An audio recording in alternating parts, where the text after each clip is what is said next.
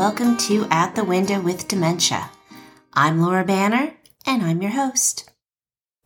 It's hard not to find CBD advertisements everywhere you go. It is supposedly the miracle for whatever ails you, if it's pain, if it's arthritis, if it's mood, if it's sleep disturbance, and even if your concern is dementia. So let's take a little bit of time and talk about whether or not CBD is a viable option when you are facing dementia, whether it be for yourself or for someone that you are caring for. Let's first start with a conversation about what CBD is and what it is not. So, to understand CBD, let me first say I am not an expert. I'm not endorsing it, nor am I telling you that it is the wrong decision to go ahead and try it. My purpose is just to go ahead and give you some information about it.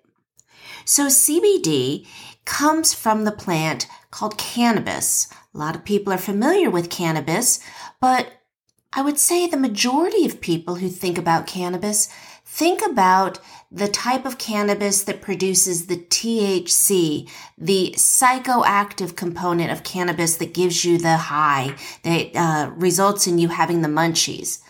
But there's another part of this plant. And when they go ahead and they are genetically modifying the plant, at least that's how I understand it, they can make a decision to go one of two ways. One way is to go ahead and to develop the plant in the form of high THC. It's the beautiful little flowers that when ingested, inhaled, does cause you to have this high, if you will. But there's another avenue that they can take with this plant. And what they can do is they can go ahead and they can focus more on the CBD the cannabinoid component. The non THC version of cannabis is actually extracted from the plant in the form of an oil. And what they do is they take this oil and they go ahead and infuse it into edibles, into tinctures, or they can purify it and leave it in its oil form. This is non psychoactive and typically, from what I can tell, they report that it has 0.3% THC or less. That's very important that you are aware of this. And the reason I say this is if you consider using CBD, the non THC type, and if you are subject to drug screening, there is trace amounts of THC and it probably fluctuates from batch to batch, but they can't guarantee that you will not come up positive on a THC screening. So again, very important that you are aware because many people who are using CBD are working in jobs that require random drug testing.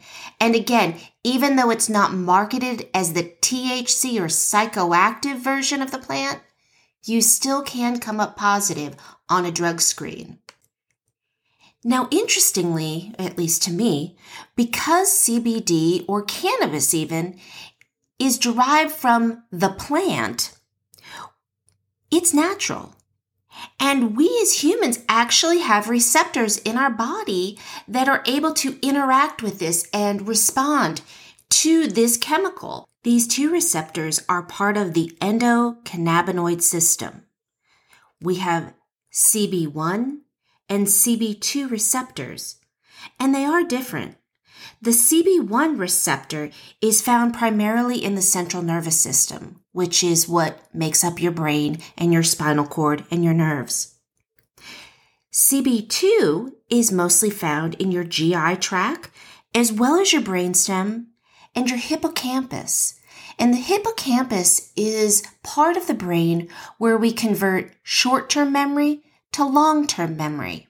Now, three of the claims about CBD as it relates to dementia are decreased brain inflammation, decreased oxygen buildup, also known as an antioxidant, and improved brain stimulation, not to be confused with a stimulant. Now, although the FDA, the Food and Drug Administration, has not yet approved the use of CBD for Alzheimer's disease and other types of dementia, I can tell you that anecdotally, there are benefits. And what I mean by that is you can go ahead and Google it and you can read people's stories. And I can tell you as a clinician, I have had family members and actually patients in the early stages who do use CBD, again, the non THC enriched CBD, that it's helpful. What they tell me is that it improves their mood. They feel less stressed. And as you can imagine, as you are losing memory, stress and anxiety tends to increase. They feel that there's some benefit in terms of memory recall. They also sleep better. I will tell you that you can get CBD in the form of melatonin enriched CBD. Melatonin is a natural component that our body naturally makes that helps us with our sleep cycle. And sometimes when people have dementia, they get confused that circadian rhythm, you know, what, what tells our body instinctually day versus night, sleep versus wake time, that can get thrown off. And with melatonin, whether infused into CBD or isolated um, or alone, it can help your sleep. And as we know, better sleep improves cognition for everybody, regardless of whether or not they have memory impairment or dementia. Some of the concerns that some people express is, will I develop an addiction? Is there any type of dependency that I will have on it? I can tell you this. CBD, again, the non-psychoactive, is not addicting. There is no dependency that is created by using this medication. What I've found is the best forms tend to be the oils and the tinctures. It tends to require a twice a day dosing. Unlike a pain pill where you take it and 20 or 30 minutes later, you can appreciate the result or the benefit of the medication. CBD is not the same. From what I can tell, it seems to take several weeks to become therapeutic, to have a level in your system. So it typically is three to four weeks that I've noticed my patients seem to see some benefit. Now, with all types of medications prescribed or over the counter, you do need to be concerned about drug interactions. So I recommend that you either discuss starting CBD with your healthcare provider and or your pharmacist because what you don't want to have happen is that by starting CBD, you actually cause some type of drug interaction that makes the medications you're on more toxic or less therapeutic. So again, it's very important that you do have this conversation with whoever is managing your health. You don't need a prescription for CBD as long as it's not THC enriched. You can find it just about anywhere these days. You can find it at the corner drugstore, a gas station, and certainly online. But be aware, you do get what you pay for and CBD is not inexpensive. Typically, what I've found is you're looking at spending somewhere in the range of about $60 per month to get good quality CBD.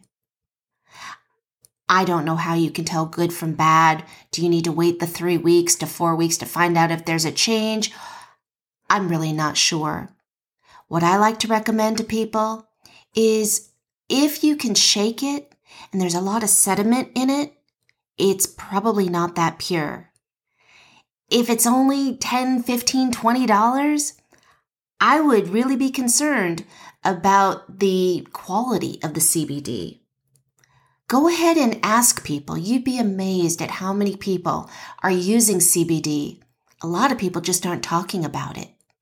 It's helpful for so many things for arthritis, like I said, for pain, for sleep, for mood, for anxiety. And a lot of people believe it's good for memory as well. So I'm not going to say don't try it. I'm just going to say consider it. As with anything, do your research. And ask your healthcare provider what their thoughts are, whether it would be helpful for you. But what I know is this sometimes we need to think outside the box. Sometimes we need to challenge and question conventional medicine. Maybe conventional medicine is the best for a particular situation. Or maybe we just don't have enough information to go ahead and make a decision and go out and endorse it. Again, it is not FDA approved yet. If I had to guess, it's just around the corner, but we'll see about that. Anyway, I hope this cleared up any questions you might have about CBD. Again, do your research, ask questions, and I guarantee if you start putting it out there and asking your friends and family, you'll be very surprised at how many people are actually using it. Please feel free to go ahead and send me any questions or comments, or if there's a particular topic you'd like me to discuss, I'd love to hear from you. You can reach me on Instagram. My handle is compassionate underscore education, or you can go to my website, which is compassionateeducation.com. Feel free to contact me through either platform. Every Tuesday, I do release more episodes. I hope you decide to subscribe. Thanks so much, and I'll see you soon.